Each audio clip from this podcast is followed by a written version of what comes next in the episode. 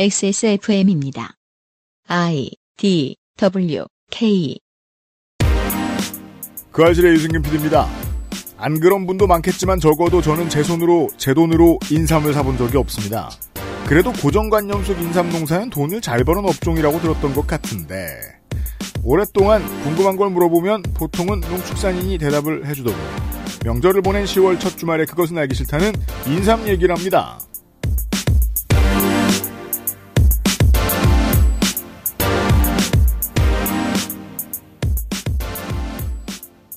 안녕하십니까 지구상의 청취자 여러분 10월 첫 주말에 그것은 알기 싫다 433회 주말 순서입니다 윤세민 에디터가 나와 있고요 네, 안녕하십니까. 윤세민입니다. 네 진생은 영어 단어가 바뀌었죠. 뭘로요? 글로벌로요. 아 그렇죠 네. 글로벌에 대해서 이야기를 해보도록 하겠습니다 tobacco는 tomorrow로 바꿨고. 그러니까요 tomorrow에 대한 얘기도 할 수 있을지 모르겠습니다 네. 아, 잠시 후에 시작하죠. 그것은 알기 싫다는 독일산 맥주효모로 만든 데일리라이트 맥주효모 비오틴, 이달의 PC로 만나는 컴스테이션, 반려세제 깨끗한 생각, 안심하고 쓸 수 있는 요즘 치약에서 도와주고 있습니다. 오랜만에 엄마 보고 왔더니 마음이 짠하더라고. 허리도 많이 굽어지고 주름살은 어찌 그리 많이 들었대. 그래도 전에는 머리숱 좀 많았었는데 지금은 그마저도 휑한 느끼는 거야. 엄마, 아들이 잘 챙겨드리진 못해서 죄송해요. 이제부턴 그중 하나만이라도 제가 챙겨볼게요. 그, 그거 있잖아요. 그거. 말할 수 없는 고민? 직접 확인해보세요. 데일리 라이트 맥주 효모. 내장 그래픽을 갖춘 안정적인 CPU, GPU의 가장 적절한 메인보드. 하드디스크만 써본 분들은 상상조차 하기 힘든 속도의 M.2 SSD. 기능성과 디자인을 모두 충족하는 케이스까지 이달의 PC로 빠르게 구매하실 수 있습니다.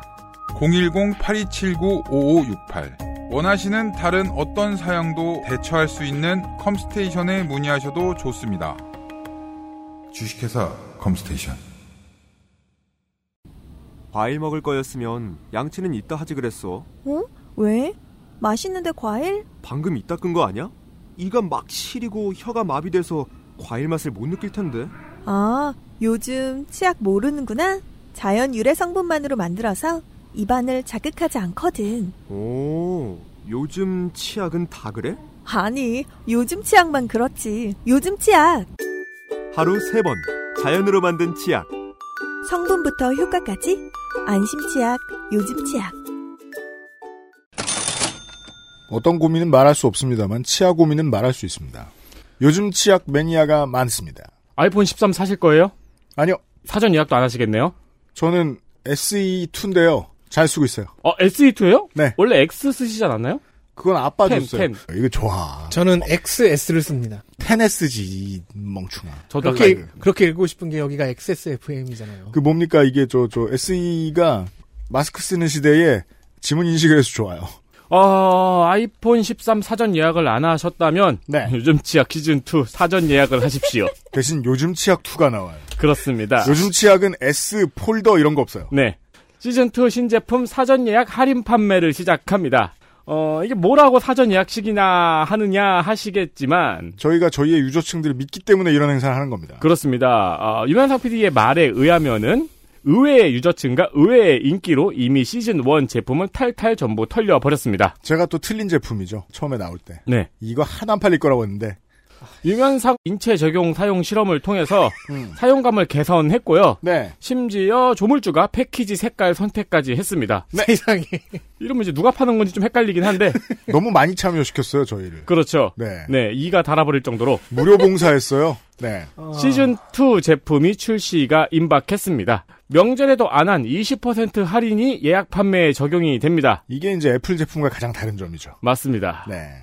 아, 사전 예약 할인 판매는 10월 23일부터 순차적으로 배송이 되고요. 네. 지금 시켜놓고 입고 있으면 새 치약이 도착할 것입니다. 공구, drop이죠, drop. 그렇습니다. 네. 시켜놓고 기다리시면 되겠습니다. 얼마 전에 요즘 치약 사서 10개 사서 쫙 채워놨는데 네. 그것도 쓰세요. 좋아요. 네. 그 10개 사셨으면은 10 플러스 3였잖아요. 네, 그래서 13개가 왔죠. 그럼 더 이득이죠. 네. 열심히 쓰세요. 그리고 막 치약 flex 해요. 막 그 방바닥 닦고. 하지만 신제품이라는 곳에 fle-, flex를 할 수가 없잖아. 그렇다고 필요 이상의 양을 짤 필요는 없습니다. 음식에 넣는다거나. 민, 민트. 요즘 치약 개선판 기다려주신 여러분 감사합니다.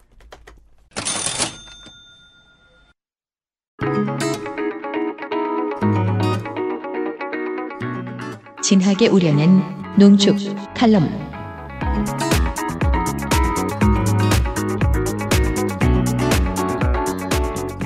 농축 칼럼 두 번째 시간입니다. 글로벌에 대한 이야기를 하러 글로벌 농축산인이 나와 있습니다. 안녕하십니까. 외국에도 살- 사시- 살아보시고. 농축 칼럼. NFC. 이거 뭐 N3FC는 뭐야, 이거. 본인이 낸 오타예요. 오타는 NFC 그 농축 아니, 기법으로. 바쁠 때 이런 오타 내는 건 이해는 하는데 네. 사실 기분은 나빠요. 뭐 얼마 우스우면 농축 아. N3FC 칼럼이라고 돼 있어가지고 네. 이건 경비행기거든요. N3FC는 이게 뭔가 했네. 그래서 그냥 NFC. 예, 농축 그, 보통 주스 짜는 것을 NFC 공법이라고 하거든요. 그건 그렇고 저는 네. 홍- 덕질, 홍성갑 덕질인이고요. 저는 왜 와 있는 겁니까 대체? 들으러 온 거지 뭐. 인삼에 대해 궁금하지 않아요. 뭐 우리가 세트 메뉴야? 네. 엄청 관심 없다고 저한테 한 방 줬어요. 네. 쉬는 시간에. 음. 그건 스판덱스 영웅전도 그러니까 나 사- 사실 그렇게 젠장. 말하고 싶었는데. 음. 아 시작하면 돼요? 네, 그니까요. 엄마, 뭐, 만약에 오늘 방송 내용 이상하다. 그러면은 저 농축산인 앉혀놓고 네. 샹치 이야기 끝까지 할게요. 다 들어! 왜 건기식품 중에서 최근에 가장 유행인 게 진짜 루테인이에요. 루테인.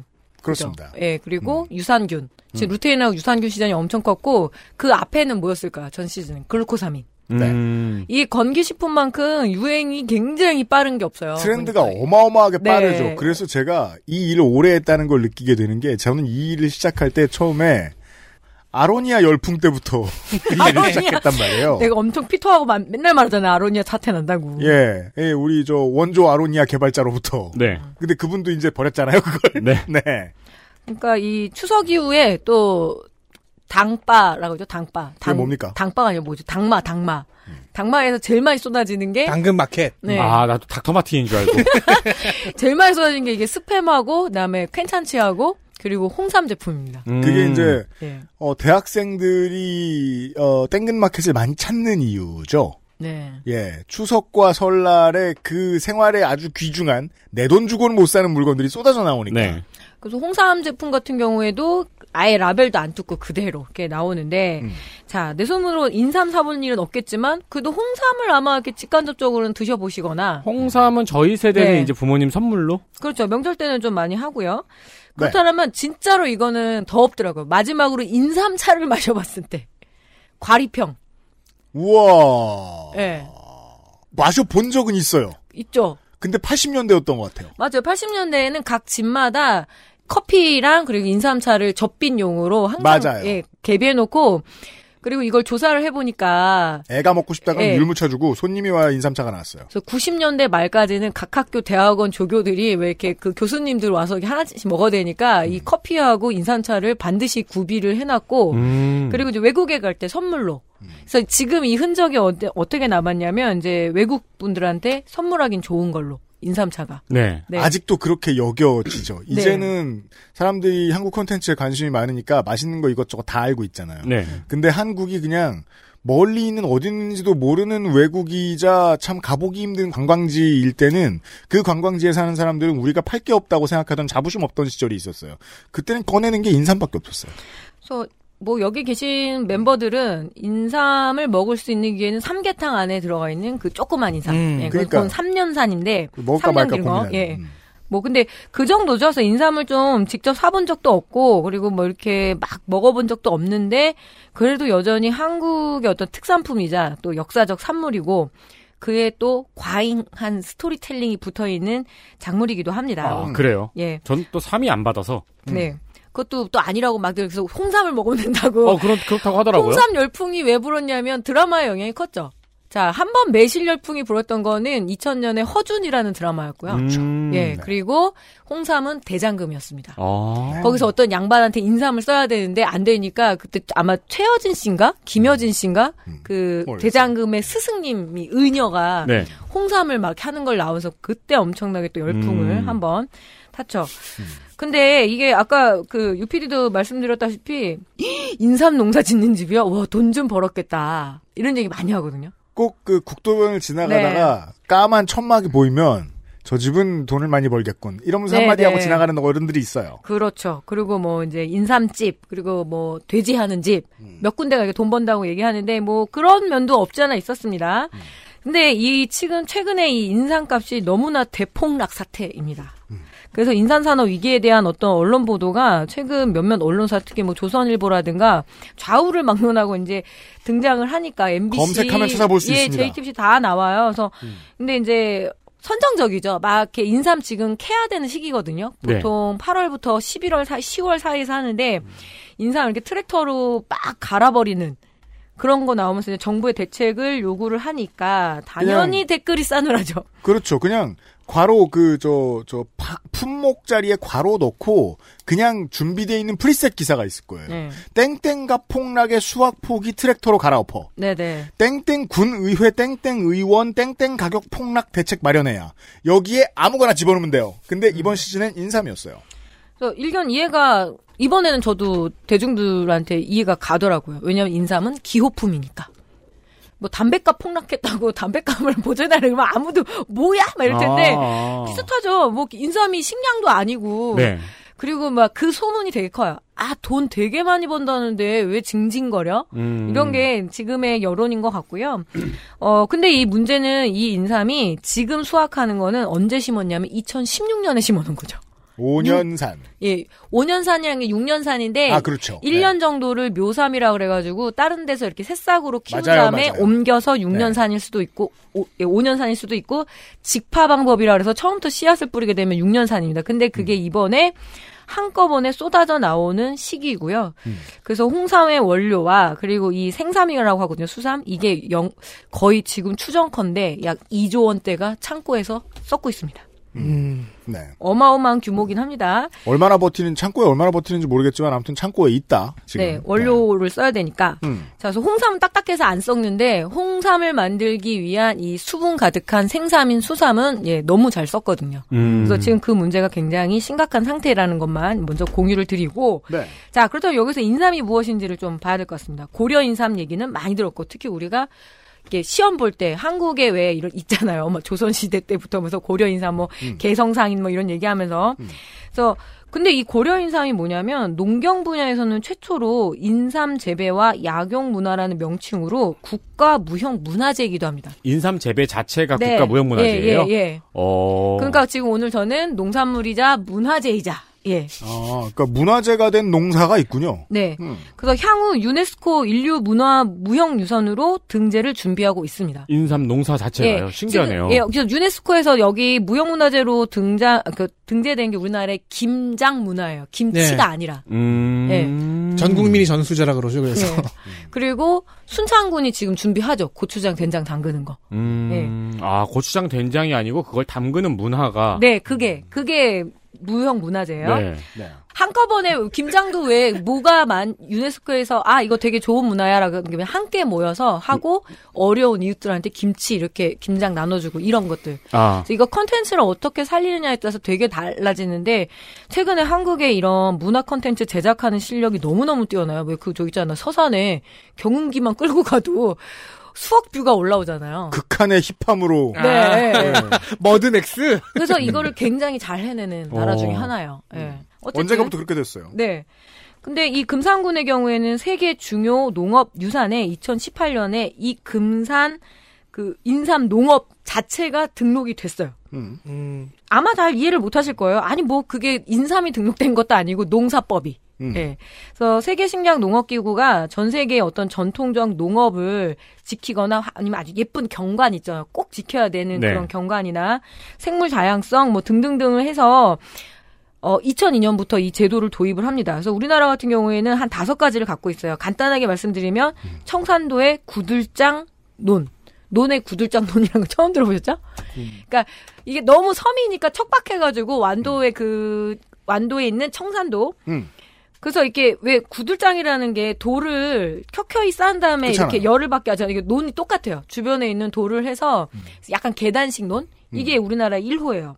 음. 그리고 제주도의 밭담. 그러니까 밭에 담을 쌓아가지고 농업을 하잖아요. 바람 너무 많이 불고 그래서 그러니까 음. 풍광이 경관이 굉장히 예쁘니까 이거. 음. 그리고 세 번째가 이 금산 인산농업이었습니다. 그래서 금산군 일원에 이 문화 자체를 등록하기 위해서 금산군에서 엄청 노력을 해요. 그래서 제가 이걸 봤는데 심사위원이 오잖아요. 그러니까 갑자기 농민들이 한복을 갈아입고 하얀 옷을 입고 막 이렇게 과하게. 막 시연을 해주고 그리고 삼장제라 그래가지고 이놈의 나라는 적당히가 없어. 그래서 이렇게 수학하기 전에 고사를 지내거든요. 그래서 네. 그런 것도 그대로 또 다시 재현을 하고 뭐 음. 그랬습니다. 그리고 인삼 재배 어쨌든 최적지다. 그래서 이런 방식들 자체가 등록이 됐어요. 그러니까 음. 문화유산이기도 해요. 그리고 뭐 나머지는 지금 뭐 담양 대나무 밭하고 그리고 하동 차가 등록이 됐는데 저도 이런 거 아유 뭐 해봤자 뭐해라고 했는데 음. 이게 그래도 또 한중일 간의 경쟁도 굉장히 심하더라고요. 당연하겠죠. 예. 이번에서 장릉 있잖아요. 김포에 네. 장릉이 보이는 곳에 아파트가 되게 높게 올라오잖아요. 네, 아, 예. 근데 그게 한중일 주도권 싸움에서 질 수도 있대요. 그러니까 뭐 하여튼 여러 가지 음. 그게 아, 중요한 주요, 거. 주요 경관 근처에 아파트가 있으면은 네. 그게 아마 불법 건축물이죠. 네, 불법 건축물이어서 그거 지금 청와대 청원도 올라왔잖아요. 철거 시키라고. 음, 네, 유명했죠. 잠깐 그 하- 한창 요즘 붐인 이야기죠. 네. 그런데 만약에 문화재청이 아 어쩔 수가 없네 이미 지었으니까 납둬야지 그러면 나머지 그 동구능이 등 이런 데 있잖아요.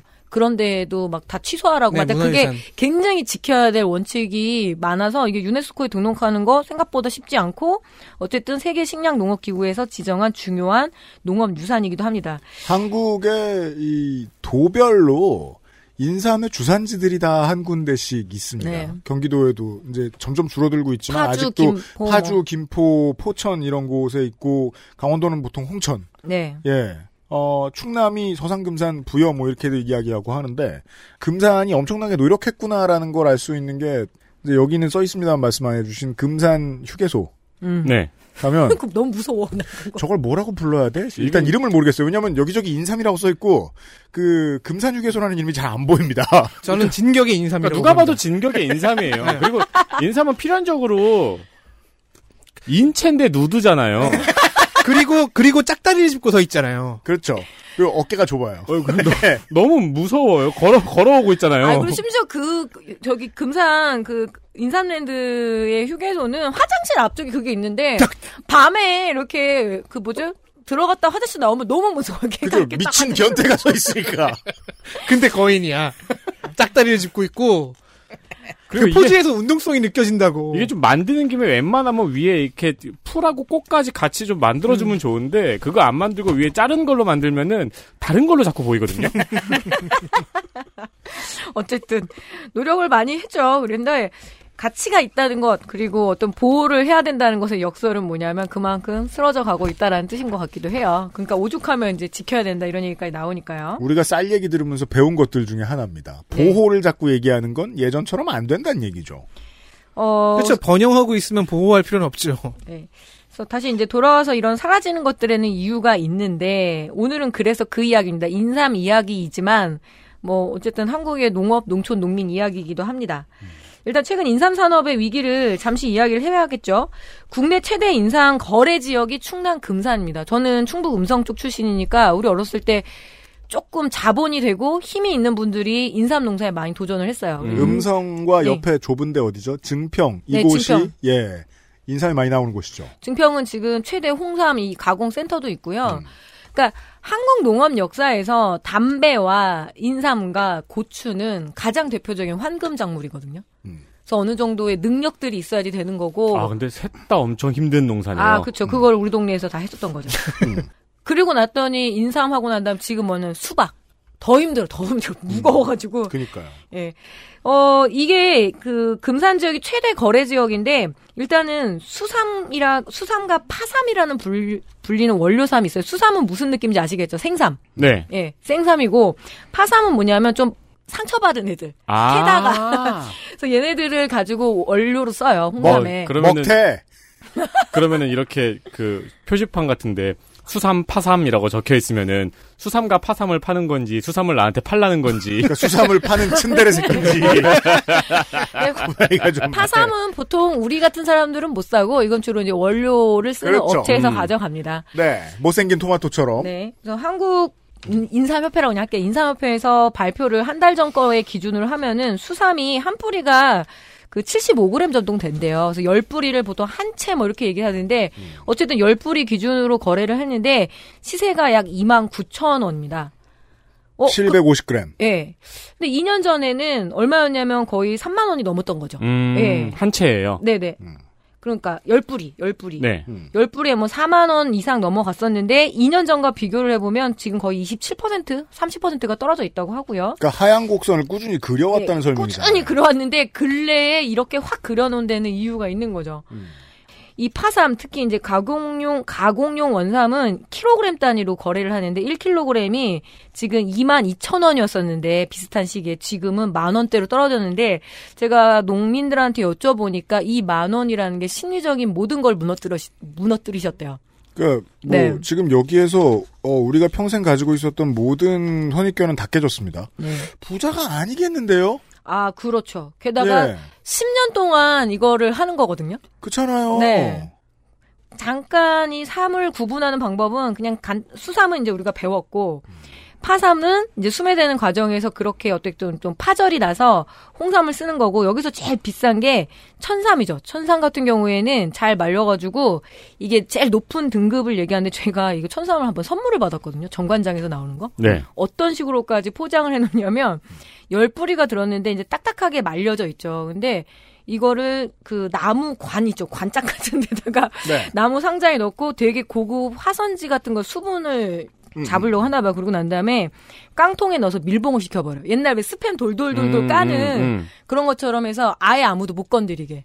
근데 나무 백- 박스 채로. 나무 박스가 또 이렇게 큰 깡통에 들어가 있어요. 우와. 근데 그게 얼마? 120만 원. 아. 근데 그런 가치가 있는지도 모르고 받아가지고 어떻게 할 방법이 없어서 그냥 닭에다 넣고 삶아서 우리 아버지가 우와, flex. 그렇죠. 이거 어떻게 해? 막 이러면서 그렇죠. 이거를 뭐 달여 먹을 방법도 없고 제일 현명한 건 땡근마켓이긴 한데. 그래서 근데 그렇게까지 비싼 건지는 몰랐었죠. 그때는 음. 어떻게 받았는데 그리고 우리가 알고 있는 홍삼은 뭘까요? 홍삼은 구중구포. 그거는 흑삼이에요. 아, 틀렸어요. 너무 어려워. 구중구포는 흑삼이고 홍삼 같은 경우는 한 번 정도. 그러니까 이 수삼을 한 번 삶아가지고 그리고 건조해서 제조한 인삼 홍삼입니다. 음. 어 흑삼은 되게 비싸요. 그거는 아. 그리고 워낙 수요가 많지가 않아서 그거는 약간 내림 내림 그러니까 아, 아버지가 아들한테 아들이 아. 이렇게 해서 비싸게 팔리고 하니까 약간 그 가 뭐라 그러죠 간의 수공업 그런 네. 스타일이더라고요. 근데 이 불황의 원인이 역시 이 코로나 19가 당연히 있겠죠. 작년에는 좀 잠깐 반짝을 했었어요. 음. 그런데 인삼은 기호품이잖아요. 음. 그리고 언제나 이 불경기에는 순서를 정해요. 안 먹어도 되는 것들. 음. 안 먹어도 되는 것 중에 가장 뭔게 영양제 같은 거. 그래서 건기식품 시장이 어려운 게 뭐냐면 화랑일 때는 그래도 좀 돼요. 그렇죠. 근데 불황일 때는 지금 당장 몸 아파 죽겠는데 영양제 찾지는 않는다라는 거죠. 그 코로나19가 괴로운 게 그거죠. 네. 코로나19가 찾아온 이후로 못 벌게 된 사람들은 있어요. 근데 네. 코로나19가 찾아오자마자 경제가, 경제가 확 무너진 게 아니거든요. 그래서 어떤 사람들은 돈을 쌓아놓고 있죠. 음. 대신에 불경기와 비슷해 보이니까 불경기라고 인식하는 사람들은 실제로 자기 경제가 안 좋은 사람보다 너무 많았던 거예요. 이건 나중에 연구가 돼야 되는 문제예요. 코로나19에 관련해서. 그렇기만 해도 사람들이 지금 돈이 안 도는 때라고 오해한 사람들도 있거든요. 실제로는 차 엄청 팔렸죠. 네. 돈 쌓여있는 사람들 네. 위주로. 집도 엄청 샀고요. 땡긴다고. 인테리어. 예. 저희 작은 인테리어 하시는데 너무 바쁘세요 지금. 주식도 화랑이 됐죠. 다만 불경기라고 다들 이야기할 때 홍삼이 피해를 받나요? 예. 네. 어, 작년 인삼 주산지에 어떤 일이 있었냐면 너무나 큰 홍수를 입어서 이게 그 비, 그 가림 시설이죠. 해가림 시설이라고 해서 인삼밭이 초토화가 된 거예요. 아. 그러면 에이 갈아엎고 또 심자가 아니라 얘는 벌써 한 3년 전에 심어놓은 거잖아요. 네.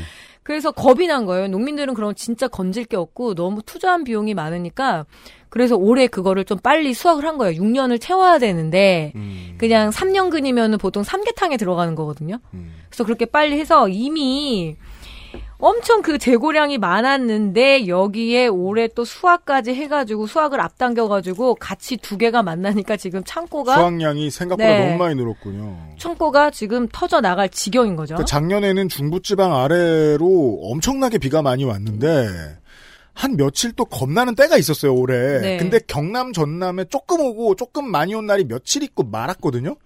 그러면은 농민들의 입장에서는 올해도 그런가 보다 네. 하고 싹 걷어들였다. 네.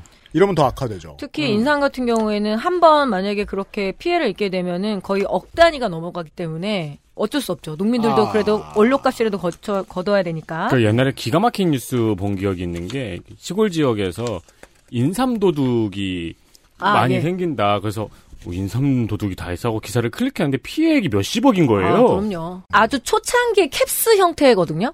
80년대에 그걸 개발을 한 거예요. 인삼의 그 울타리, 인삼밭에 울타리 쳐서 건드리면 삐삐삐 소리가 나는 게. 그 인삼 때문에 개발됐군요. 그리고 이제 인삼지 자재들은 불침번. 음. 네, 항상 후레쉬를 들고 나가보는. 그래서 요즘은 이제는 고라니하고 도둑 두, 둘이는데 그래도 요새는 이제 좀 사람들이 도둑은 없다고. 근데 여기서 이제 수년 전부터 징후가 있었어요. 공급 과잉 상태고 또 소비 침체까지 맞물려 가지고 이 인상 가격이 지금 끝도 없이 떨어지고 있는데 여기에 이제 코로나 19가 있으면 무슨 문제가 있냐면 지역 축제. 금산 인삼 축제가 엄청 커요. 거기 요새 축제 놀러 왔다가 이제 저 같은 사람은 그게 인삼 튀김이 되게 맛있거든요.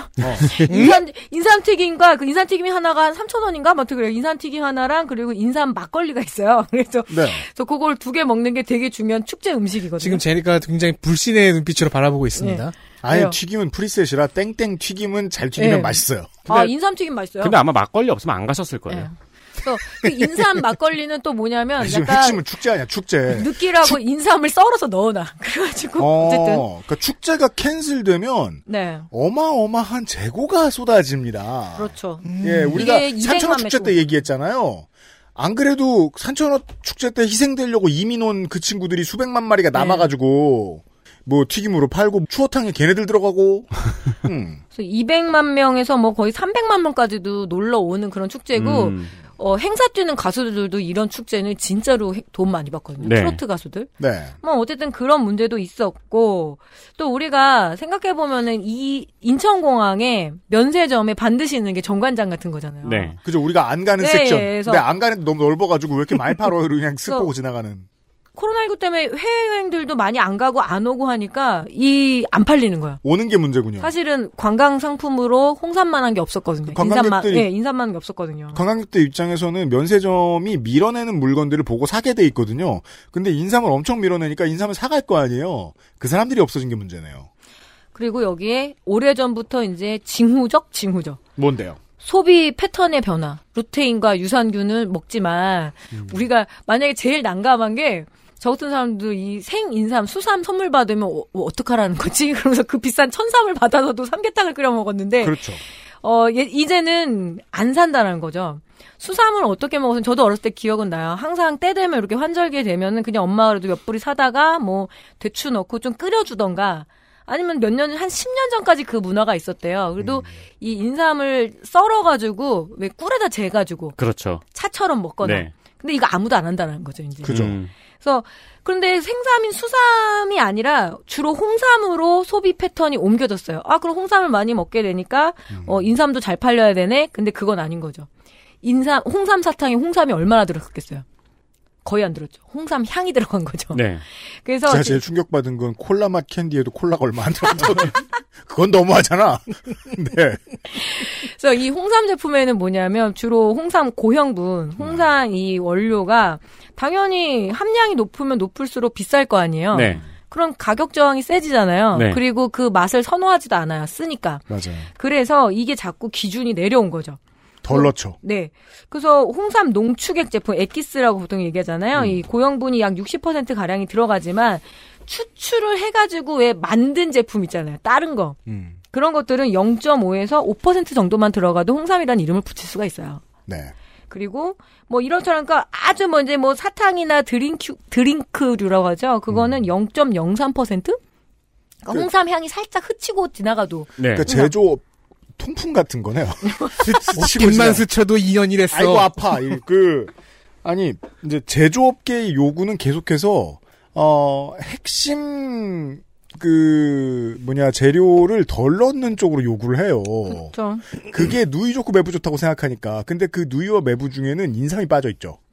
예, 언제나 이런 식이죠. 제일 중요한 컨텐츠가 빠져 있죠. 점점 더 뺐더니 어 제조업계가 요구하는 최소 요구치도 점점 낮아지더라.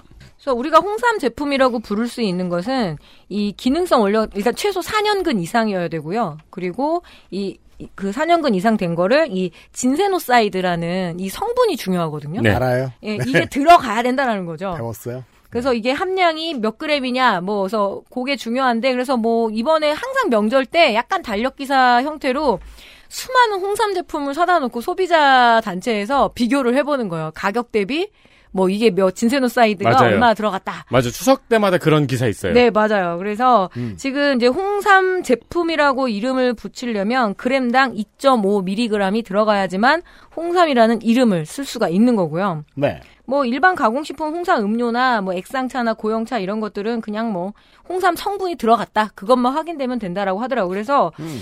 원료는 인삼인데 인삼과 홍삼은 서로 뭐랄까 충돌해요. 그러니까 이게 네. 아이러니네요. 홍삼 네. 열풍이 불면서 인삼 시장을 장악을 하면서 그 효과로 오히려 인삼의 쓰임이 더 적어지는. 그런 음. 악순환 뭐 이제 생산자들 입장에서는 악순환이고 한의사들도 홍삼에 대한 고통이 좀 있대요.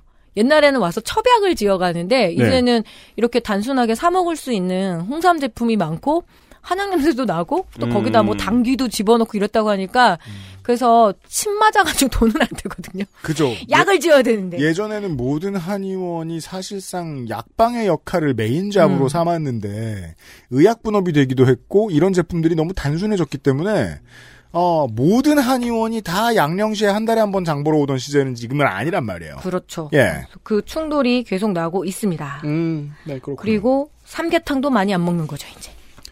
그 복날의 음식의 문화 패턴도 변해서 네. 뭐랄까요. 먹는 패턴이 어떻게 변했냐면 삼계탕을 먹을 때 제가 좀 골이 따분한 사람입니다. 어, 발골을 다 하고 먹어요. 아, 그 남들보다 늦게 시작하고 겁나 빨리 먹어요. 그때쯤 되면 식어 있으니까. 저기 저기 저기 저기 저기 뼈해장국 먹을 때 1시간 40분 걸리시는 분. 그렇죠.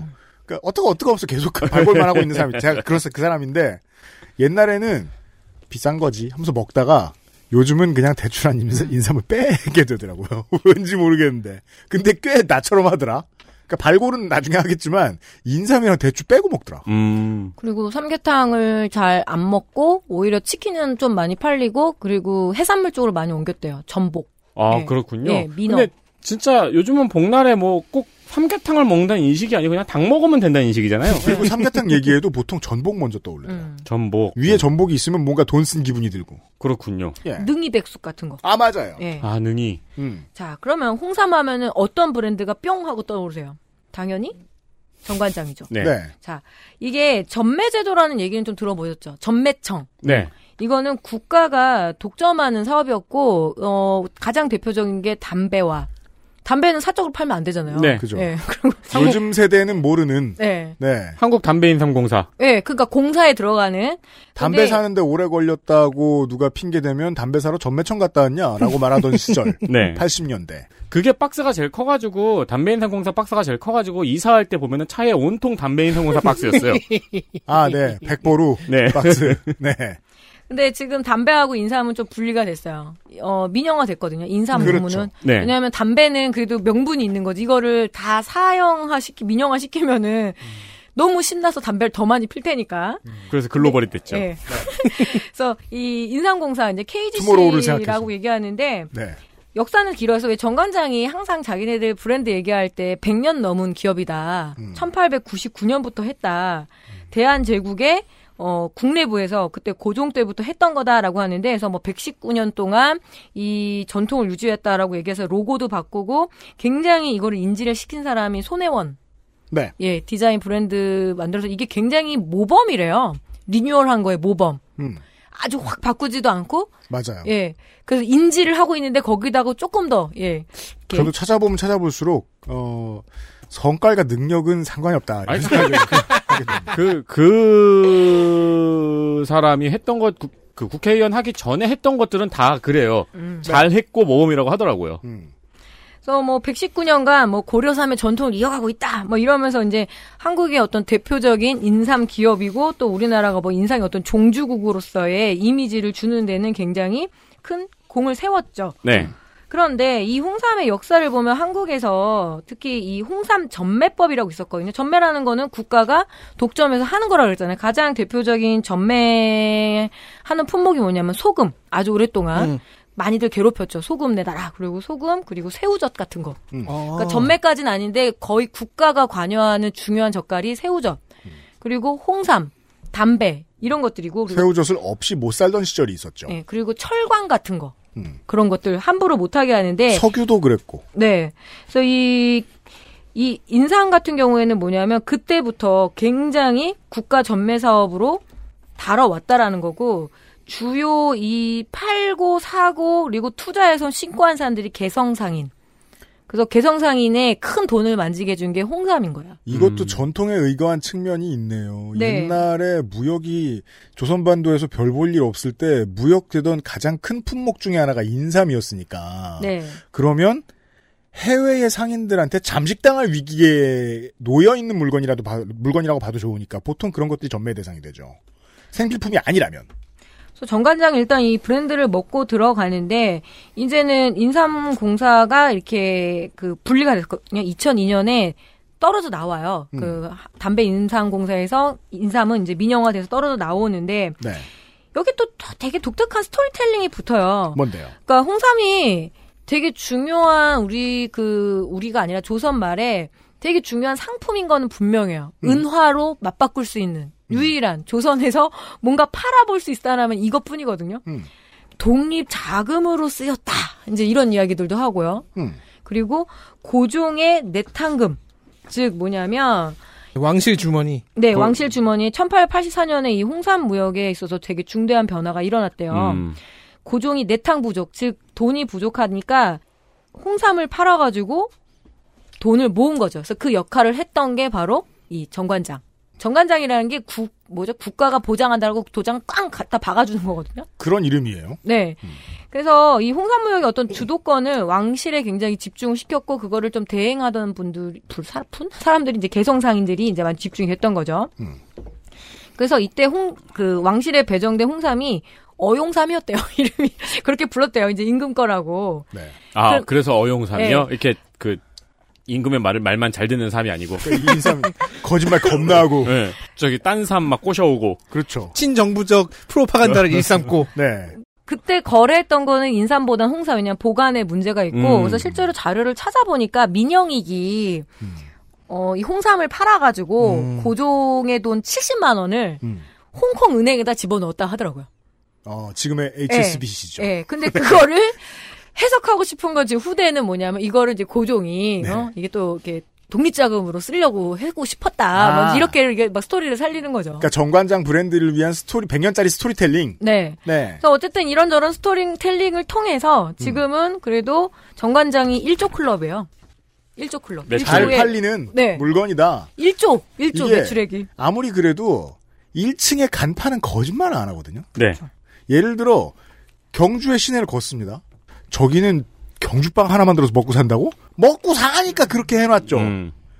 서울 시내는 월세 내기가 비싼데도 정관장만 파는 가게들이 있죠. 네. 어, 그럼요. 물론 안에 들어가 보면 딴 것도 소소하게 파십니다만 메인 메뉴는 정관장이에요. 아직 되긴 된다는 뜻일 거예요. 근데 정관장도 이게 정관장은 홍삼 브랜드거든요. 음. 그러니까 정관장 안에 다양한 브랜드들이 있는데 이게 너무 집속력이 세서 그 음. 고민은 또 있대요. 왜냐하면 뭐 아로니아 제품도 있을 수도 있고 허브 제품이나 이런 것들이 있는데 그냥 정관장 하면 홍삼 이렇게 딱 생각하니까 그거는 음. 그렇죠. 또 브랜드 이렇게 네이밍 하는 거에서 좀 고민은 있다라고 하더라고요. 이런 강력한 홍삼 브랜드가 하나를 갖고 있는 나라입니다. 음. 수출도 잘 했었어요. 음. 근데 이제 코로나19 때문에 이제 다 같이 흔들리는데 또 한 축으로는 뭐냐면 한삼인 들어보셨죠?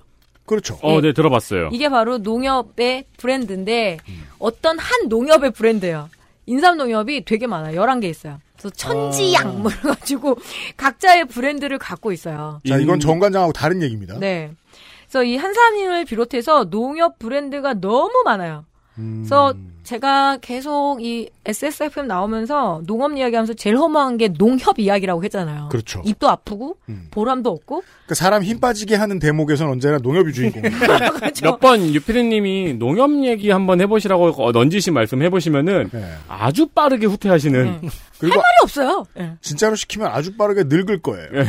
네. 지금 이 조그만 나라에 전국의 인삼 농협만 11개예요. 음. 11개가 존재한다는 건 11개 지점이 있다는 게 아니라 그 밑에 지금 전체 인삼 농가 한 2만 농가쯤 되거든요. 네. 그래서 아주 오랫동안 잘했던 데 혹은 좀 파워가 있었던 때는 정관장하고 거래를 하고요. 음. 그리고 두 번째는 농협이기도 하고 가끔 가다는 아모레 퍼시픽하고도 거래를 합니다. 음. 왜냐 아모레 퍼시픽이 오설록 그 네, 브랜드를 네, 갖고 있기 때문에.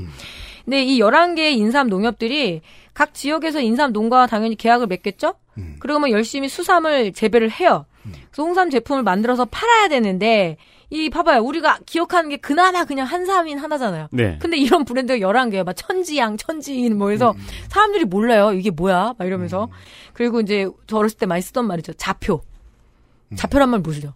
좌표 찍으면 거기 몰려가서 댓글 좌표 말고 거죠. 좌표. 좌표다 좌표 막 이러면서. 자, 자, 좌표. 나이스, 옷? 나이키 할때 자- 나이스. 좌표 자기? 네, 좌표, 좌표라고 하죠. 저희는 그런 상태예요. 그래서 약간 좌표 브랜드의 이미지를 또 아, 심지어 네. 여기다 갖고 있어요. 농협계 오히려. 그렇죠. 레드 오션일 때 뛰어든 후발주자들이 먼저 나가 떨어지죠. 네. 네. 그래서 이 지금 농협도 죽을 맛인 거예요. 인삼은 잘 안 팔려서 지금 창고가 터져 나가는데 계약은 재배해놨잖아요. 그러니까 음. 빨리 수매해라. 그런데 네. 이 수매해가지고 창고 보관 비용만 해도 엄청나잖아요. 그래서 농협은 발 빼고 싶은 거군요. 아 그렇죠. 적극적으로 안 해줄 뿐만 아니라 이- 처음에 그 11개의 브랜드를 만들 때만 해도 아니 저 한 군데만 있으니까 정관장이 가격을 제대로 쳐줄 수 없을 것이기도 하고 이런 식으로 로비해 가면서 몇몇 농가들 빼오려고 했었을 거 아니에요. 네. 그때 얘기 듣고 그거 믿었던 농가들이 지금 안 사줘가지고 망하게 생긴 상황이 있다는 거 아니에요. 그리고 농협의 홍삼 브랜드는 항상 비판을 받는 게 뭐냐면 정관장의 짝퉁. 정관장이 뭐 만들어 놓으면 비슷, 비슷비슷하게. 그리고 전략이기도 하대요. 헷갈리게. 디, 디자인도 비슷하게. 아, 아니 그럼 뭐 진관장 이렇게 이름을 짓지. 어, 비슷한 거 있어요. 그래서 그런 것도 있고. 그러니까 롯데제가 택식이라는 거 아니에요? 네. 예. 그거 아세요? 저는 2년에 한 번씩 롯데 초코파이 삽니다. 왠 줄 아세요? 왜요? 잘못 봐서. 어쩜 그렇게 감쪽가 닌자요, 닌자. 신호비 제과 어때? 그런 전략이 하는 거잖아요. XSFM입니다.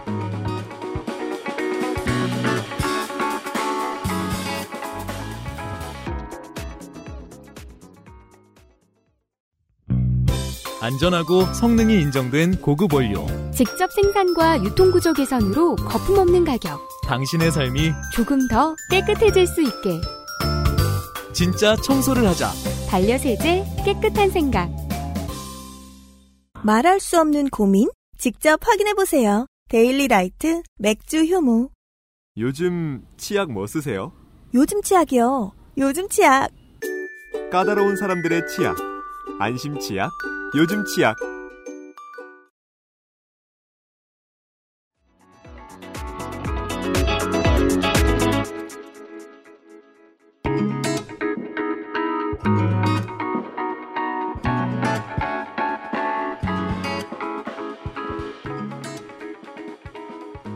또 이제 농가들은 서로 이제 원망이 쌓인 거죠. 인삼 농협이 인삼을 좀 적극적으로 수매를 해서 판매하는 그런 게 원래 농협이라는 게 협동조합이잖아요. 네. 그렇죠.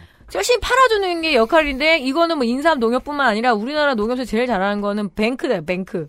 그래서 이자 놀이를 계속 해왔던 거죠. 신용 사업을 음. 좀 하고. 실제 농사랑은 상관없는. 네. 그리고 계속 생산자들이나 그리고 이런 전문가들이 야 니네 각자 하지 마라. 왜냐하면 공장을 하나 지어놓고 많이 안 팔리니까 공장이 안 돌아가서 일주일에 한 번 굴린대요. 심각할 때는 한 번 돌린대요. 한 번. 자주- 엄청난 마이너스예요, 그러면. 그렇죠. 그러니까 아예 그러면 통합 브랜드를 만들어라. 아니 그러게요. 농협 브랜드만 11개가 있으면은 장사는 당연히 안 되죠. 네, 하나로 그래서- 그냥 해야지. 근데 네. 그래야 정관장하고도 뭔가 라이벌이 될까 어, 말까일 텐데. 근데 제가 보면 이 여적지 농협이 하는 브랜드 사업들이 이 지자체 브랜드 사업들하고 비슷해서 근데 지자체는 뭐 국가로 뭉칠 수 없잖아요. 그럴 이유가 없잖아요. 음. 중앙회가 주도해서 뭘 하는 건 전 본 적이 없어요. 음. 예. 그래서 마케팅도 좀 제대로 하라, 해라, 해라 하는데 이제 그건 당연히 안 했겠죠? 그래서 농협 이야기는 여기서 접겠습니다. 네. 아 이런 식이군요.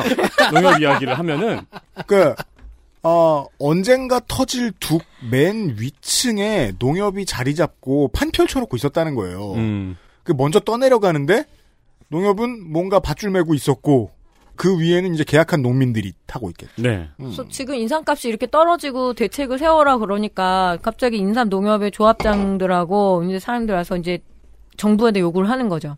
자, 농산물이 폭락을 하면 일단 정부에다 대책을 요구하죠. 그리고 뭐, 그럼 니네들 대책이 뭐가 있냐? 그러면 이걸 풀어달라 그러죠. 군대 납품.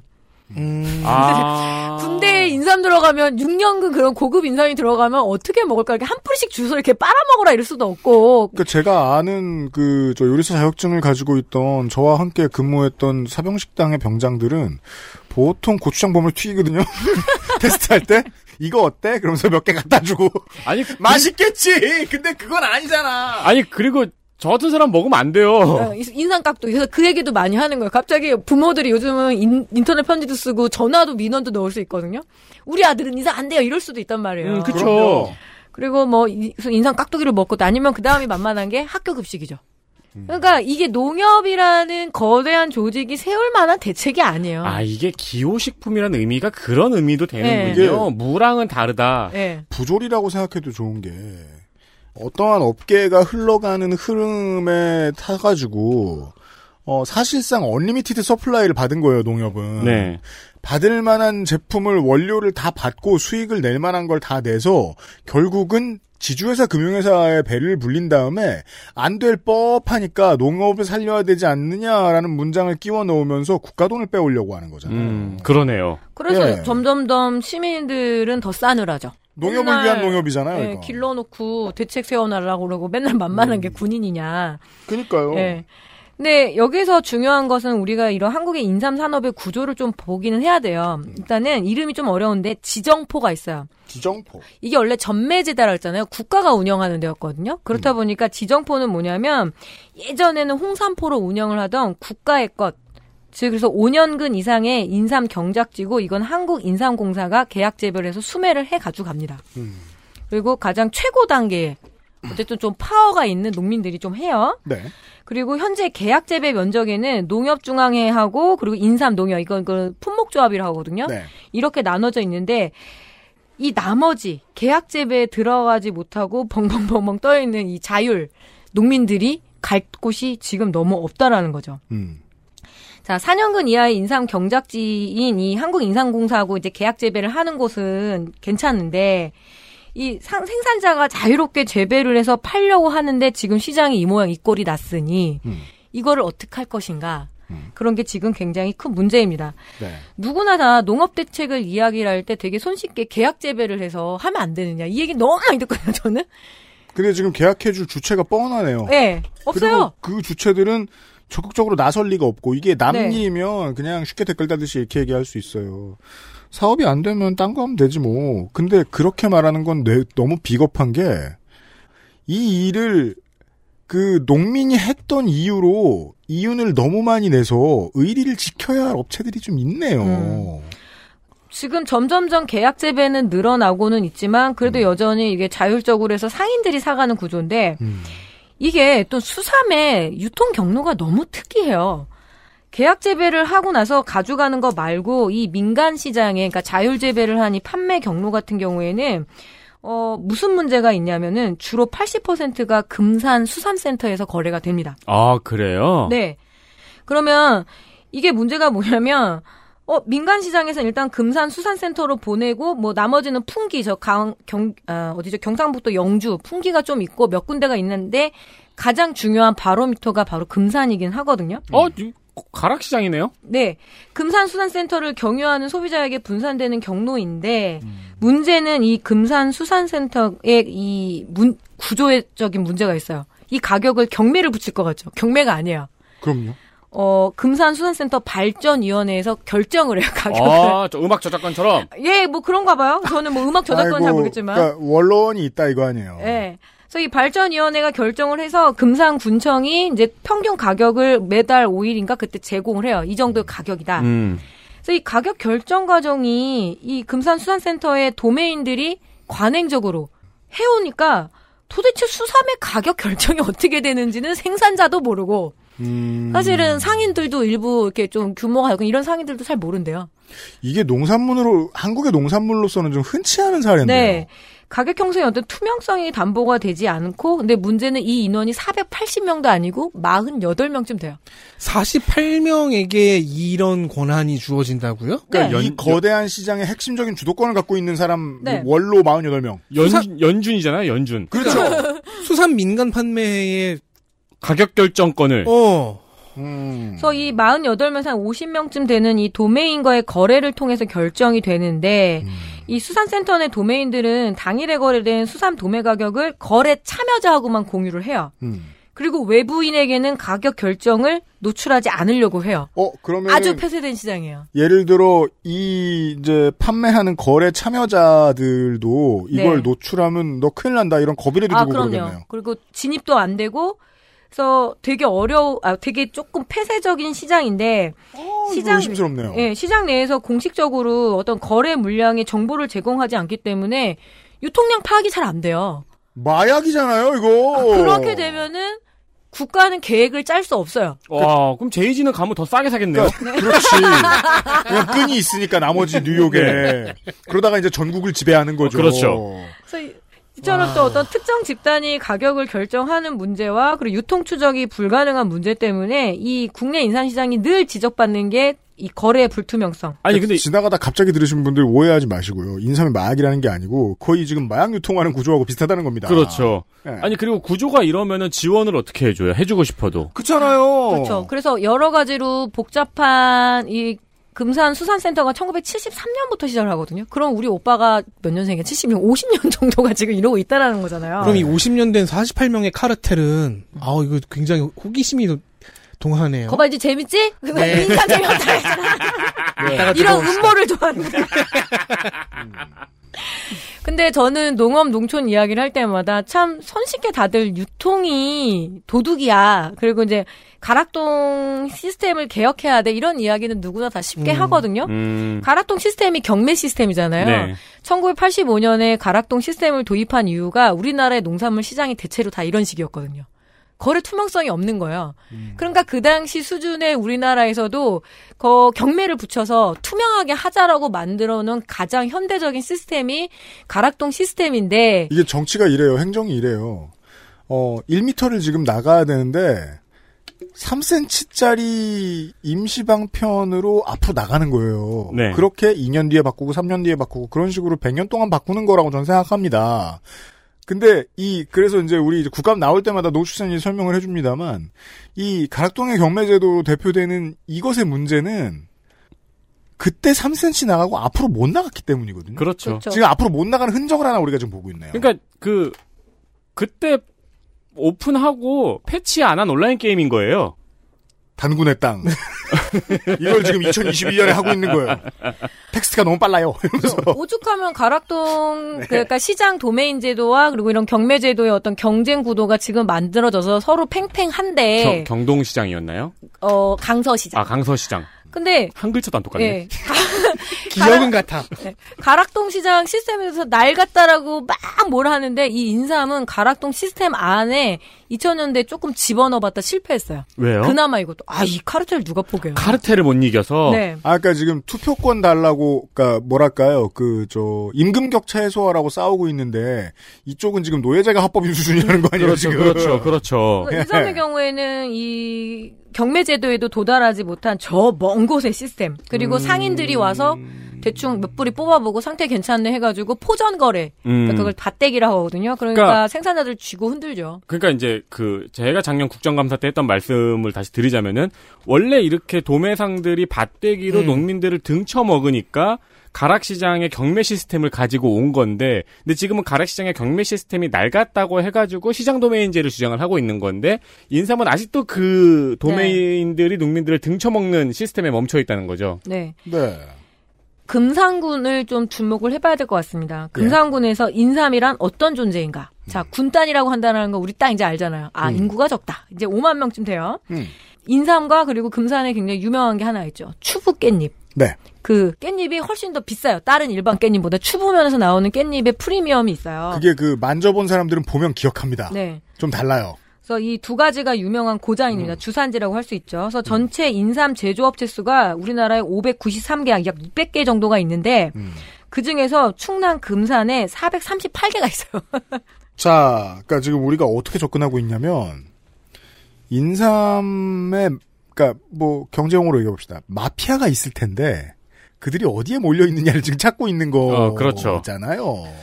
쉽잖아요. 그 48명일 것이고 48명 48명이 그 금산에서의 그 거래를 거래가를 규정한다면서 그럼 금산에 있겠지. 그러니까 금산이 아니고 시칠리아네요.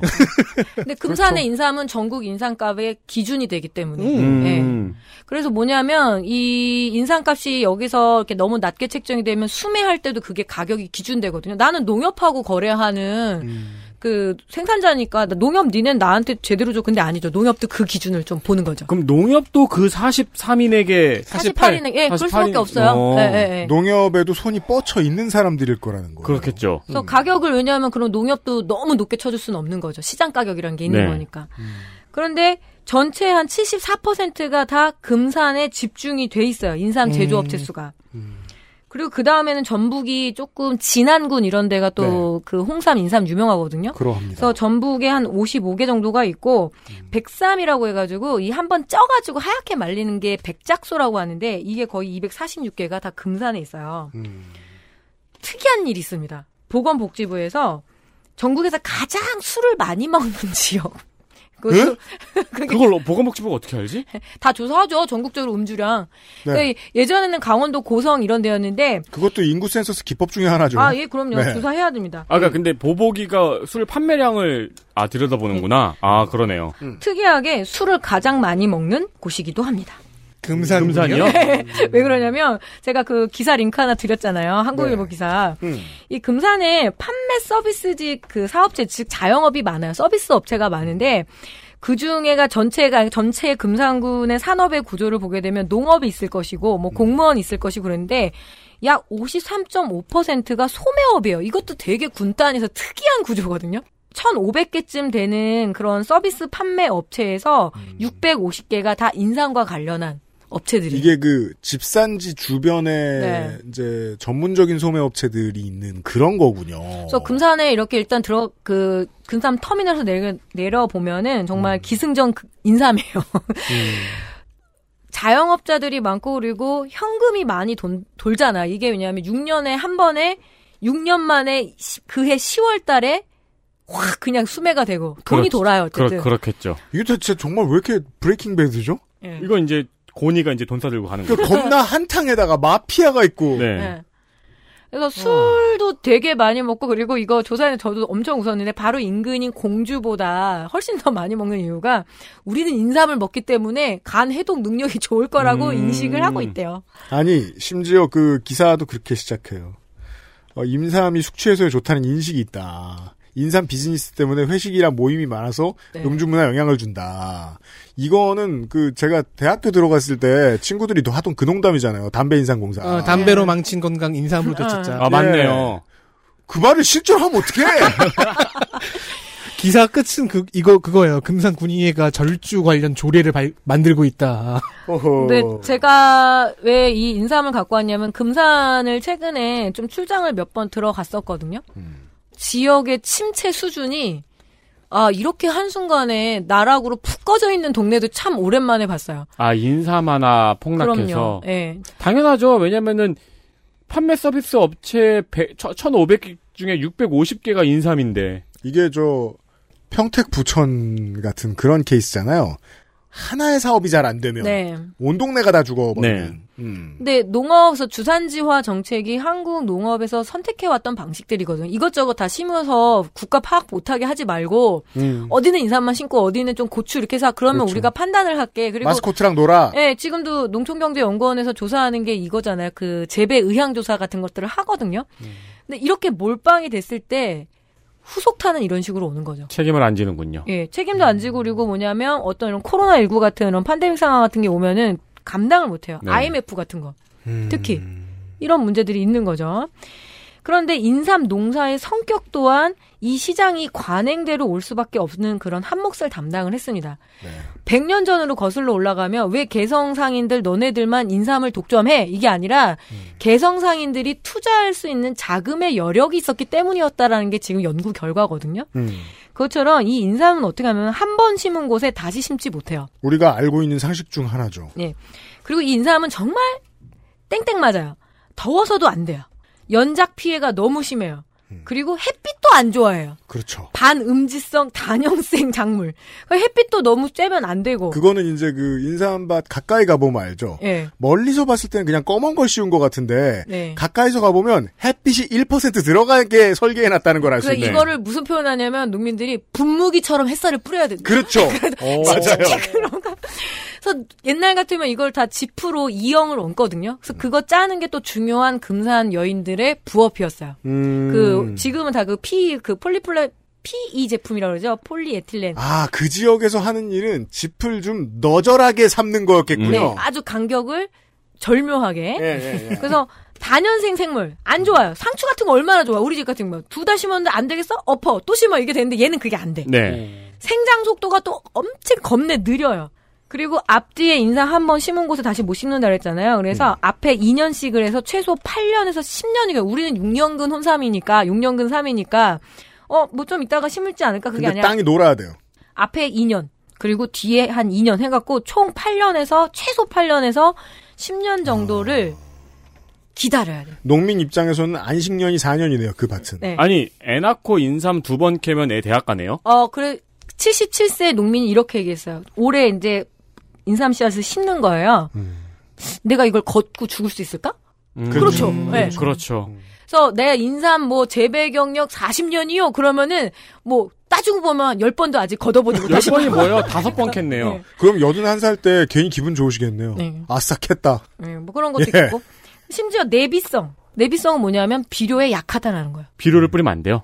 비료에 약한데 안 뿌려서도 안 돼요. 그 내비성이라는 단어가 있는 이유가 그거잖아요. 비료를 뿌려야 되니까. 음. 평가를 해보는 거죠. 얼마나 들어가야 얘가 죽지? 그래서 비료에 약하고 내병성이 강해요. 이건 뭐냐면 내비성, 그러니까 비료 잘 줘야지 잘하는 게 무, 배추 이런 애들이거든요. 음. 그럼 무밭에는 인삼을 심어서는 안 된다는 거예요. 음. 왜냐하면 비료의 성분이 그 땅에 남아 있으니까. 네. 습기도 안 좋아해요. 그리고 도둑에도 약해요. 도둑에게 가지고. 그렇죠. 그래서 무, 배추, 고추, 마늘, 파, 양파, 토마토, 담배를 심었던 곳에는 못 길러요. 음. 근데 우리나라의 가장 대표적인 작물들이잖아요. 음. 그래서 못 기르고. 그래서 재배지 구하기가 점점 너무 어렵다라는 게 현장의 고충입니다. 음. 화기삼이라고 들어보셨어요? 화기삼이 뭐냐면 위스콘신 음. 그리고 캐나다에서 많이 기르는 지금 아주 경쟁력이 높이 올라온 캐나다 산삼이라 산삼 인삼인데 이제 그 에팔레치아 산맥 전통의 그 재배 방법이 있죠. 그것도 사실 저는 TV에서 봐도 금산업으로 다룰 바가 없는 것 같았습니다만 아무튼 되게 널리 퍼져 있는 품종입니다. 북미 대륙에서. 왠지. 미- 북미와 화기가 붙으니까 약간 총 같기도 하고. 아 근데 총을 많이 실제로 쓰는 게 처음에 이제 이민 왔던 노인네들이 할 일이 없어가지고 다니다가 산삼을 캤을 때 아. 그런 사람들이 나오면서 어 이거 심을 수 없을까 하면서 발전한 거란 음. 말이에요. 그러면은 이제 자기가 그런 밭을 보면은 총을 들고 지키고 앉았죠 또. 그래서 미국과 캐나다산 같은 경우에는 그런 얘기 하더라고요. 와서 막 우리나라 고려 인삼이 좋다라는 건 알아요. Korean ginseng이 진세노사이드 뭐 성분이나 이런 게 있어서 그거를 본대요. 가격 본 다음에 아 이스콘 신삼 사가지고 선물한대요. 겉에는 그리고 이 디자인이 내가 봤더니 미국이나 캐나다 내에 있는 중국계 미국인들, 중국계 캐나다인들이 많이 사 먹는 거기 때문에 그 사람들을 겨냥해요. 음. 예, 그래서 이게 굉장히 많이 치고 올라오고 그리고 이제 중국 같은 경우에는 우리나라 삼을 굉장히 많이 수입해서 보양식 혹은 이제 보약으로 먹었는데 그것도 이미 이제 중국의 전통 영역이죠. 네, 동북 삼성을 중심으로 해서 인삼 재배 면적과 생산량이 아주 증가하는 추세니까 이제 중국하고도 경쟁을 해야 되죠. 우리가 원래 수출을 해야 되는 나라인데 음. 이제 이 나라하고도 경쟁이 심해집니다. 네. 품종 개발은 당연히 어렵죠. 자, 지금 우리가 1년에 한 번 재배되는 무나 배추에 신품종을 육성하는데 10년이 걸리거든요. 음. 근데 이건 4년에 한 번 재배되잖아요. 네. 그래서 단순 계산으로 하면 40년이 걸려요. 아 품종을 개발을 하고 얘를 키워보는데 네. 5년이 걸리니까 예. 그래서 대표적으로 우리나라가 지금 많이 심는 우리나라가 개발한 인삼 품종이 천풍하고 연풍이거든요. 얘네들은 학령이 풍이에요. 풍자로 돌아가는데 얘네가 70년하고 1968년에 선발이 된 품종이에요. 음. 근데 등록은 2002년에 계속 계속 길러본 거죠. 아. 야, 이게 뭐 토양이 맞아 봐 그리고 뭐 이게 내병성이 어떻게 돼? 그래서 음. 품종 개발도 되게 골치가 아픈. 그래봐야 다섯 번 정도 수확했을 거예요. 그렇죠. 네. 그래서 신품종으로 인정받으려면 한 34년쯤 걸린대요. 음. 그래 그런 상황이에요. 그리고 해가림 시설. 당연히 우리가 아 저기 인삼밭이야라고 알아볼 수 있잖아요. 네. 이 도시 촌놈들도 그 이유가 해가림 시설을 하는데 이게 기계화 시키기 어려운 근본적인 이유입니다. 왜냐하면 주, 지주목을 박아놨기 때문에 안에 기계가 못 들어가. 그렇겠죠. 호미와 사람만 들어갈 수가 있어요. 그리고 북동향. 왜냐 아침에 햇빛을 좀 받아야 되고 오후에는 햇빛을 받아서는 안 돼요. 그래서 북동향의 밭을 찾아야 돼요. 그리고 약간 기울어져 있어야 돼요. 사질 양토지만 속까지 사질이어서는 안 돼요. 약간의 뭔가 좀 겁나. 어렵습니다. 아, 나 무조건 어렵고 그리고 이거는 배워야 돼요. 배우고 전승이 굉장히 강력하게 돼야지만 그러네요. 농진청 가서 한 번 배운다고 될 문제가 아니에요. 음. 이게 지금 지금 들은 것들이 이게 그 사람한테 요구되는 덕목들이 다 본능적인 것들이잖아요. 네. 이런 배우기 어렵죠. 그래서 가족들 간에 이렇게밖에 안 돼요. 그래서 귀농해갖고 인삼 심는 사람들이 최근에 생겼는데 뭐냐면 색삭삼. 1년 심고 뽑아버리는 거. 음. 그것밖에 안 돼요. 그래서 네. 그거를 그래서 쏙삼이라고 하거든요. 쏙쏙 뽑아먹는다고 해가지고. 음. 아마추어네요, 그 정도면. 그렇죠. 6년까지 길러낸다라는 건 상당한 노하우가 있다라는 거예요. 음. 예. 야, 근데 그 만약에 이제 아버지 밑에서 아- 애가 18년을 배웠어도 세 번 뽑았잖아요. 그렇죠. 그럼 이제 이제 정리를 이렇게 시작할 수밖에 없는 것이 지금 이렇게 폭락한 이유를 물어봤을 때 대답할 수 있는 사람이 없습니다. 네. 왜냐하면 지금 나온 애들 심었을 때 어떻게 미래를 예측해요? 음. 이렇게 물었죠. 왜 이렇게 많이 심어가지고 지금 대책을 세우라는 거야? 이렇게 6년 전엔 안 이랬거든. 그리고 6년 전에 코로나가 올때 누가 알아요? 그렇죠. 그래서 현재 그 인상 같은 경우에는 또 한 70% 정도는 파악이 되는데 30% 정도는 파악이 안 돼요. 뱅글뱅글 야매 시장을 돌거든요. 음. 그래서 이거에 대한 이야기들 많이 해요. 경작 신고 의무제를 도입하자. 음. 심었습니다라고 신고를 하는 거죠. 나 지금 씨앗 넣었다. 나 지금 그래서 그거를 하게 되면 정부든 농협이든 뭐 어쨌든 누, 이렇게 어떤 농정을 담당하는 사람들이 파악을 해서 아 인상값 폭락합니다. 올해 이제 6년 뒤에 이런 문제가 벌어질 거니까 3년 안에 캐든가 아니면 더 이상 심지 마세요 이런 얘기를 해야 되는데 몰라요. 그래서 그래서 음. 이게 전체 물량의 한 70% 정도만 파악이 된다라고 하더라고요. 그러니까 목매다는 시장의 크기에 비해서 그런 시스템이 너무 부실하다는 얘기예요. 그래서 이 경작 의무제는 뭐냐면은 의무로 신고를 해야 되죠. 그러면서 이게 지금 아마 낯선 개념이실 텐데 의무 자조금 제도라고 있습니다. 네. 자, 양파하고 마늘이 시작을 했어요. 음. 경작 신고를 해요. 나 우리 양파 지금 몇 헥타르 심었어. 알았어. 그리고 거출을 하거든요. 생산자들에게. 네. 예를 들어서 100원을 거출을 하면 정부가 100원을 줘서 200원의 자본금을 만들어줘요. 그리고 너네가 사업을 해. 그러면은 그런 거 하죠. 한돈협회에서 왜 한우 자조금에서 비싼 연예인 데려다가 한우의 왜 우수성을 막 텔레비전 CF를 때리잖아요. 그렇죠. 그게 다 의무 자조금에서 나와요. 아. 그래서 인삼 너네도 해라. 그런데 아무도 이거를 사실 의무자종은 뭐냐면 무임승차를 할 수도 있어요. 나는 심어놓고 그렇죠. 저쪽에서 홍보해주면 좋거든요. 음. 그래서 계란 자조금, 뭐 양파 자조금, 마늘 자조금, 자조금이 많은데 한돈이나 양돈 같은 경우에는 시장이 빠나기 때문에 파악이 되는데 얘네들이 좀 파악이 잘 안 돼요. 특히 그러네요. 그런데 인삼은 더더욱 경작 의무 신고 제도도 안 되고 그래서 정부가 계속 이거를 하려고 했는데 지금 4년 동안 농식품부에서도 못 건드려요. 왜? 방해하는 세력이 있다는 거죠. 파워가 있으니까. 예. 야. 어려운 시장이에요. 농산물 중에서도 이 인삼 문제를 해결을 해보면 전 나머지들은 조금 참고해서 해결해 볼 수도 있지 않을까? 이런 생각을 합니다. 이게 그냥 조금 평화롭고 불편한 얘기 이러고 말 것 같았는데 어, 엄청 다크사이드네요, 이거. 그래서 예, 올해 파종하면 적어도 4년에서 6년 뒤에 어떤 그 결과를 얻기 때문에 이 산업의 관행이 깨지지 않아요. 그니까요. 네. 아, 그러네요. 사이클이 4년에서 6년 단위로 돌아가니까 그만큼 변화가 늦군요. 그래서 또 큰 변수가 있죠. 지금 제가 그림을 하나 드렸는데요. 음. 21세기 말에 인삼 재배 가능 지역은 강원도 일부밖에 남지 않는다라는 게 지금 연구 결과입니다. 농촌진흥청의 2015년 자료 온난화 대응 농업연구소의 보도 자료인데 2030년 되면 경남하고 저 뭐냐 전남 일부를 빼고는 다 어떻게 그래도 저 인삼을 심을 수 있을 거라고 나오는데 여기서부터 60년이 지나면 한 10번 수확하고 나면 강원도 일부 말고는 심을 수 있는 곳이 없어지네요. 이게 이제 그 아열대로 바뀌면서. 그래서 금산, 음성, 괴산, 뭐 영주 이런 지역에서 하다가 음성 같은 경우는 정말 많이 포기했거든요. 제가 봐도 우리 그 고향 동네도 95년부터는 홍천, 횡성, 춘천, 이천, 연천 같은 곳으로 옮겨져요. 야, 이게 예. 한 50년만 지나도 금산에 있던 그 시설이 싹 사라질 것은 예상 가능해 보이네요. 네. 그래서 이 시장을 들여다보면서 여러 가지로 착잡함도 있었고 그리고 어떻게 해야 될까? 인삼 안 먹으면 뭐 그뿐이지. 라고 말하기에는 전국의 2만 농가와 그리고 이게 문화재잖아요. 그래서 지켜야 됩니다. 제가 그런 얘기를 하는 사람은 아니다라는 거 아마 이제 청취자분들은 잘 아실 거고 쓰러져 가는 것들에 대해서 이야기를 하는 중이에요. 네, 그러네요. 유- 시장 유통 개혁을 해라. 그리고 연구 개발과 홍보를 해라. 그리고 여기에 관련한 연구들이 진짜 많이 쏟아져 있어요. 뭐 화장품으로 해라, 뭐 이렇게 해라 하는데 저는 만약에 인삼 시장을 접기로 결정을 한다라면 어 실험실에서 식품 영양학과와 약학과 한의학 쪽에서는 정말 직장을 잃는 사람이 많을 거라 생각해요. 맞습니다. 예. 예. 농민들만의 문제가 아니에요. 음. 이거 관련한 논문만 해도 한 제가 천 편 정도 제목만 스스스 봤는데 이 성분 연구해 놓은 게 되게 중요한 시장이기도 했었어요. 네. 자, 그래서 정리를 하자면 생산자와 어떤 생산자 조직에만 어떤 그 이렇게 조직들이 정부에다 대책을 요구를 하고 그리고 이제 지금 인삼 농협이라던가 이런 쪽에서는 우리가 인삼 종주국 아니냐 자존심을 지키자 농가를 보호해달라 이야기를 하더라도 귀에 씨알도 안 먹히는 그런 상황에서 예 우리의 인삼 이야기를 한번 다뤄보았습니다.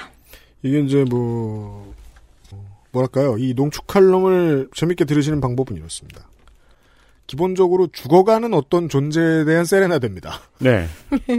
그래서 이게 이제 당사자들이 나와서 얘기하는 것처럼 살려내라 책임져라 이런 메시지를 드리는 것은 아닙니다. 다만 직시할 수 있게는 해주죠. 군수나 아니면은 지역 농협과 조직기 매우 밀접한 이런 그 생산자들의 조직 이런 데에서 집회를 할 때 가장 안타까운 점이 그거예요.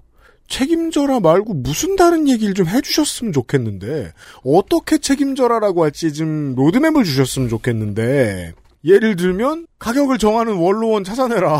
음. 아니면 제도를 이렇게 바꾸는 것을 국회에서 논의를 해달라. 이런 식으로 디테일한 얘기를 해줬으면 좋겠는데 또 그건 안 되더라고요. 지금은 뭐, 그러니까 가장 흔한 대책이죠. 시장 격리를 이번만이라도 해달라. 시장 격리라는 거는 국가가 돈을 들여서 창고비를 내주는 거라고 보시면 되죠. 가격을 네. 최소한해서 그거는 보통 뭐 감자고 뭐고 이제 폭락을 하게 되면 제일 먼저 얘기하는 게 시장 격리. 어쩌면 저는 지금 이 이야기는 나의 동료들에게 어, 시니컬하게 던지는 거죠. 왜 우리는 이것밖에 안 되느냐고. 제대로 해준 적이 없는 정부에게 또 이런 요구들을 한다라는 게 굉장히 좀 허무하죠. 허무하고 쓸쓸하고. 정부가 들여다보는 게 먼저겠네요. 그러니까 이제 열심히 또 들여다보고도 그러니까 있는데 전체적인. 전체적인 유통 구조를 네. 그런 걸 원로원부터 찾아야겠네. 그죠. 그렇게 대화를 하다 보면 그렇다고요. 어, 이거 이상한데 요거는 뭐 저 그 도의회에서 얘기해 볼 수 있지 않아? 야 야 땡땡 어르신이 근데- 꽉 잡고 있어. 대화 끝. 그러니까요. 금산에서 혹은 그 주산지에서 국회의원과 농협조합장이 이 사람들의 힘과 표 없이 가능할까요? 음. 정치의 문제이기도 합니다. 불가능하다고 봅니다. 도대체 와 생각해보면 금산에서 그들의 파워는 무소불이라고 할 수 있죠. 네. 그러면 그리고 그 자리에 올라가기 위해 그 48인에 들기 위한 싸움은 또 어디서 어떻게 벌어지고 있을까? 세습 구조이구나. 옥타 옥타곤에서 왜 알잖아 경매제 그거 왜 모자 넘겨주잖아 자기 아들하고 그렇- 네, 딸한테 네. 번호 붙은 거 그게 얼마나 수협에서 큰 시장인데요. 네. 예. 음. 그래서 논산 계룡 금산의 국회의원 자리는 실제로 금산 시민들을 잡아야 이길 수 있는 자리예요. 예. 그러면 그 힘을 지키고자 하는 아, 어떤 완력이 나올 거예요 주민들 사이에서. 그 중에는 인삼 카르텔이 있는 모양입니다. 이런 얘기를 해봤습니다. 이달의 농축 칼럼이었습니다. 농축사님 국감 때 만나요? 네? 저가 국감대로 나오라면 나와. 이번 국감은 풀타임 어때요?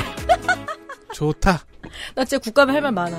알았어요. 어, 좋다. 좋아요. 농해수위 네. 네, 로비까지 했는데 아무도 안 들어주고. XSFM입니다.